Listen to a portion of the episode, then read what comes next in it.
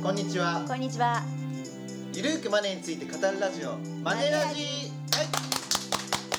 第74回ということでは、はいい。久々です、 結構最近ね、うあのラジオもそうだし、マネー &UTV もそうだし、はいちょっとご無沙汰ぶりだよね。んすいますせいんませ ん本当に。はいで今回はいうんうん。えー何かと話題になっている休眠預金、はい。まあ休眠口座うんうん。についてお話ししていこうと思いますはい。はいね休眠預金ってそもそも何ですか高山さん休眠預金はね、はいえーこれは。えー正確に言うとね2009年1月1日から10年以上取引がされていない預金のことこれをお休眠預金と言いますなるほど、はいお休みしているお休口みし座ている口座でもそれが何が悪いんですかね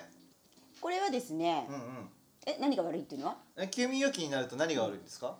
えだってさあ引き出さないさ、うんきあの預金がさ、うんこうずっとこう溜まってるわけじゃないですか,、はいはいそれを活用しないのってもったいないですよね。あまあ、まずもう活用しないのもったいないですねそうそうそうやでもそれだけじゃないんですよ、うん、えっと、2018年の1月うにん休眠預金等活用法っていうのがあできましたできまでしきたたからはいはいはい使わないとやばいよっていうことですよそれ言わないと何それ ちょっと今私を陥れようとするようななんかその振り方はやめてもらっていいでしょうかあすいませんはいはいはいはいはいはいまあね10年以上使ってないやつは、はいもう勝手に使っちゃうよとまあそういうですね、うん法律でねうんうんだから銀行とかが勝手に使っていいようとんいうことが、はいまあ、法律で定められてしまったんで、はいねあそういえば使ってない口座あったなって言って、思い出して、うん10年以上経ってたらなくなってたっていうことがあるってことですよ、なるほど、うんでも確かに思い返すうと、んなんかこう結婚する前に作ったきりの口座とかうん、うん、あとあの子供の頃親が作ってくれていたああそれはありそうそうですそうね講座うんそれをなんかほったらかしにしてるとかってあるなと思いますねうんよくよくこう考えてみるとそうそうそうそう、だからたくす大量にねあの口座を作っているっていう場合もうんやばいですよね、やばいですまあでもね普段使ってないんだったらまあいいとは思うんですけどでお金入ってなければいいけ どねあーまあねその中にねはいうんじゃあどうやったら休眠預金になるかっていうちょっとフローチャートをフローチャートはい、あでも基本的にはあのう1ん万円以上預金がうんあればねうん、えー金融機関からこう通知が来るんですよねああ1万円以上ねそうまずあれですよね残高が最終取引日から10年を経過した預金が対象になるんですよねそうそうそうそうまず対象としてはそれですはいねはいそれで、うん残高が1万円未満口座の中に1万円未満の場合は、はいこれ休眠預金になっちゃうってことですねあ連絡が来ないってねそうそう連絡が来ないから、はい、じゃあ1万円以上の場合は1万円以上の場合は、えー届け出住所に通知状がこう発送されるわけ郵送されるんですけほうどねほうでもでそれ、うん住所をちゃんと更新してなかったら郵送され届かないんじゃないですかそうその場合はね休眠預金になっちゃうんですよ、なるほど、うん、じゃあどうあっても休眠預金になっちゃうような仕組みになってますねいやいやいやいや、まあ、いやいやいやわかんないけでどもや実っぱり際あのそうじゃない、でさっき言ってた結婚してうん住所変わあ住所っていうか名義変わるよね名義変わっそうてそうそう住所変更しなかったら届かないからそう宛先不明で届かないそうです休ね眠預金そはあ 結構大変な法律ですねこれねう結構ね大変みたいですようんでも結構休眠預金が余ってるんでしたっけそうえっとねはいえー全体的に言うとね1200億円あそんなに余ってるんですねうでしかもそののうち700億円は払い戻しもされずにそのまま残っているってことです結ほ構な金額ですよねうなるほど、うんじゃあやっぱそれは亡くなった時にうん忘れちゃったとかそういうのが多いんですかねそうなんじゃないですかね皆さんどうですかね、うんちゃんし自分が知らない講座あったりしますかどうですかあとはきちんと自分が何をね金融証券でもいいですけど買ってるか把握してますかねまあこういうふうに法律が定められるってことは、うんそういうこともちゃんとやらないといけないんだよっていうメッセージかもしれないですしね。そうですねうん休眠口座があるって分かって手続きに行くじゃないですかはいで30分ぐらいではいあ手続きが完了するってあの実はね私の友人が言ってきたらしいんですよあの名義を変えてなかったのって結婚した後あーだからまずは名義書き換えてであと住所変更もしてなかったから住所も変更してって言って、うんうん書類すごい書いたって言ってました。ねこの時代にずっとアナログなのもねうんあー大変だって言ってました。ねえというかうん 正直銀行口座はほぼ解約していいんじゃないですかねだっそてれ大丈夫いやー銀行なくなりますよどんどんうんまああと数は少なくなるよね、なんかね、うんそのまあ世の中にはいろんなね人がいいるのでう、ん FP もいろんな種類の FP がいるんですよはいはい、構図を4つとか5つに分けろとかうん、でもねそんなにね分ける必要もないと思うんです よだって管理めんどくさいじゃないですかまあ確かにねで結局その辞めるにしても一つ一つの支店に行って、うん書類で手続きですよそうですねねだからそういうのがあるんで、んまあ、この際、うん一気に口座解約えええいやいいんじゃないですそかれそんな言い切っちゃっていいのいやいいでしょうだってこれからの時代はどこにお金を置いておくかっていうのがどんどん問われるんですよ、うんまあねはい、はい、キャッシュでレスだしまあねそうねだって中国とかは銀行に置いてても引き出せないから、うん ATM ないからね、うんうん、だからアリペイっていうのを使あっはてるいんですよ、はいはいはいアリババがねうんうんあの作ってるそういう LINEPay みたいなやつがあって、うんそのアリペイではほとんど何でも入れる保険入れるうん投資信託とかそういう株とかも買えるうんあとはクレジットカードの引き落としなんでショッピングもできるっていううんだから常にアリペイの中にお金を置いておくってことをやってるみたいなんですよ、はいはいそうだからそういうふうに僕らもお金を置く先を変えていく必要があるかもしれないですうね,んまあこれから変わっていく可能性あるねいそう、ろいろねもちろんねこれうんこれには投資をした方がいいっていう話もあるんですけども、うんうんそうじゃなくて普通に皆さん買い物さい最近どうしますかねネットショッピングやってるじゃないですかはいはいアマゾン使ってないですかまあアマゾンすごい使ってる人多いよねそうするとねうんアマゾンにお金置いておけばいいじゃんって思いませんうん確かにね、年間いくらか置いといてもいいわけじゃないですか、うんうんでアマゾンってしばらく、まあ、今後しばらくなくなることないじゃないですか、まあうんね、だからアマゾンにお金置いといてもいいと、はいはいはいただ引き出せないっていうところがあるじゃないですかアマゾンポイントとかに変えちゃうとね,、まあそうですうんうんうんはい、でもねお得に使い切っちゃえばいいわけだから、うんうんそうなった時に、うんアマゾンっていうのは、うんそのチャージっていう機能があるんですよはいはいはい知ってますかあこの間ねそうあの教えてもらいましそうたあまりね皆さん使ったことないと思うんですけど、はいはい9万円例えばアマゾンにチャージするうとん2.5%つくんですよ、そうそうそうそれ聞いてね結知構ってましたか皆さんこれ意外に知知ららなないい人多いよね知られてないですよ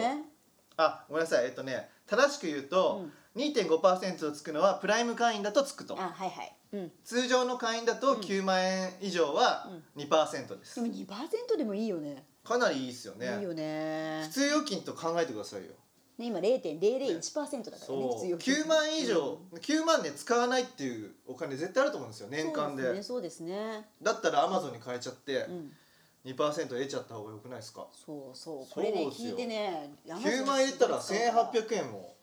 余分に買えるんです大よきいよねかなり大きいですよねそうだからアマゾン使う人はぜひって感じだからねこういうふうにアマゾンとかこういうふうにポイントつけるようにしてるじゃないですか、はいはいだからどこにお金を置いておくかっていううんお金の奪い合いが今行われてるんですよ、うん確かにそ LINEPay もそうだしね、はいはいはいそう ApplePay もあるけどうんそういうふうにお金の奪い合いでうんプリペイドも入ってますけどね、うんうんうんだからよりね、お得なところにお金を移しとこうよっていうことで,、うんうんでアマゾンこういうことやってきたら、うんアマゾンが銀行になるのもそろそろっていうふうに言うの分かりますよね。うんまあそれお金を結構言わて集めるよね仕組みですからはいはいはいはいはいそだそう思ったらさ預金口座はまあこれをまあきっかけに口座を整理して、うんうん使う口座とあとどこにお金を預けるかっていうのを、うんまあ整理するいいきっかけにはなるかもしれないですよね。うそうですね、うんうんそうそうでまあちょっと休眠預金の話に戻りますけども、まあ、10年放置した銀行は休眠預金になって、うんそうすると引き出しも残高紹介もできなくなるってことですよね。でねこれはもう銀行側の話なんですけど、うんこの法律のおかげで10年以上入出金明細をよなんか保存しなくてよくなったんですうんよ、うんだからね追えなくなっちゃうってことですよね、うん、なるほどねそうそういうことが起こりますなるほどはいねちょっと暗くなっちゃいました けどねえちょっと厳しいですねまあだからまあこの機会に自分が使ってない口座ないかなと、うんで意外にねその中うにんお金入ってることもあると思うんですよね、そうですねでもうん私の友人はね1,000円ぐらい入ってたって言って たでねその1,000円をね引き出したは良かったんだけうんどうんそれは別に引き出さないで、うんうん社会貢献のためにあのほら今回使うって言ってるじゃないですか、有給うん休眠口座の預金、うんうんでそれをに使ってもらっても良かったのかなと思ったって言ってたその寄付というかそういうふうに覚えばってだからそこはまあその人の価値観なのかもしれないけどね、あうーん、でも社会貢献社会貢献って言ってますけど僕ら税金払ってるじゃないですか社会貢献してますからね まあ皆さんそうだけれども皆さん社会貢献してるんですよ、うんうん、なんかイメージとしてたくさん税金取られてうわーっていうよりも払ってるんだからこういうふうに政治変えてくれよって僕たちが選挙も行かないといけないんですよ特に若者でもね若い人が行った方がいいって言われてて、うんなかなか変わらないじゃないですか日本ってそうですね、でも本当に行った方がよくて、うん、行くと若者向けの施策うんうんを主張する政治家が増えます、はいはいはい、はい、今は高齢者向けのねそうですねそう戦略が多いので票がね集めなきゃいけないだからうんなかなか年金制度も変わらなかったんですよ、うんうん皆さん、うんうんね、このリスナーの方たちは、うんまあ20代の方もいれば、ね、学生の方も聞いてるって言ってましたそもうんねですね結構お便りをを、見るとね、うんはい、でもねやっぱそういうふうにうんどこか大多数のところに向けて政策っていうのは打たれるんで、うんやっぱり選挙とか行った方がいいですしう、んうんいろいろとねそういうふうな法律をね、うん有利にするようにやっうんぱ働きかけないといけないと、まあ自分たちもね動かないとねそうそうなんですよ。はいはい、ということでね、うん休眠預金という話から結構いろんなとねこいろろんなねところに飛んじゃはいいましたが、はいい、ははいいじゃあ休眠預金のまとめをお願いし何ますそのまとめって休眠預金のまとめですか、うんうんそうですね、まあでもとりあえずあの10年以上も使ってないかもしれないなと思い当たるような口座があったらまずちょっと確認をしてみるっていうことですね、うんで分かったらとりあえずあの窓口に行けば手続きはできるみたいなんででさっき言ったように名義変更してなかったりあとは住所変更してなかったりした場合にはそこでこう変更すればいいみたいですから。うん、2019年の1月1日からもう容赦なくそういうふうに没収されちゃうってことそうですそねういうことですからね、うんうんで意外に友達が言ってたのはあの印鑑届け出印どれだったかっていうあーことでねなる結構ほ迷どったって言ってたあだからまあそういうのとかも事前にちゃんと 準備していくとスムーズかもしれないですね。ーなるほどね、うんまあそっか今のね10代20代はそんなに口座持ってないと思うんであだからお若い方はいいとは思うんですけどそうだ対象はだからね、まあ 40, 40 40代とか50代とかそうそうそうそう60代の方たちなのかななのかな、うんとは思いますけどね。はいうんうんでまあどこにお金を置いとくかってことで、はいまあ、そういうアマゾンとかねそういうところはお得なので、ねもうこれを機会にねうんはいちょっと調べてみていただいて、うんまあ、ただそのさっきのチャージっていうのはクレジットカードでチャージはできなくて、あのコンビニ ATM ネットバンキングのいずれかで支払う形です、はいあコンビニとかでも払えるんですか払います、はい、へーでポイントを受け取るのは、まあ、翌月の中旬頃うんうんに付与されるという形ですね、うはい、で1回5000円以上んうん入れないといけないとうんなるほど。いう感じです、はい。まあでもねアマゾンよく利用するっていうんだったら、うん9万円とかドンって入れといて、うん私これ入れようと思った。そうそうそう入れた方がいいと思いますよ、ううん簡単なので、んうんはい、はいぜひやってみていただければと思います、はい。こんな感じでよろしいでしょうかよろしいですね。はいよろしいですね。なんかリスナーの人がリスナーの人が多い多いって言ってるかもしれない。はいはい。はい、はいというわけで、はいよりふじ大樹と中山和恵がお送りしましたまたねまたね See See you you この番組では皆様からのご意見ご感想をお待ちしております宛先は info アットマークマネー and you ドット jp info アットマーク money and you ドット jp までお寄せください。この番組はマネー and you より藤大輝高山和恵制作リベラミュージックでお届けしました。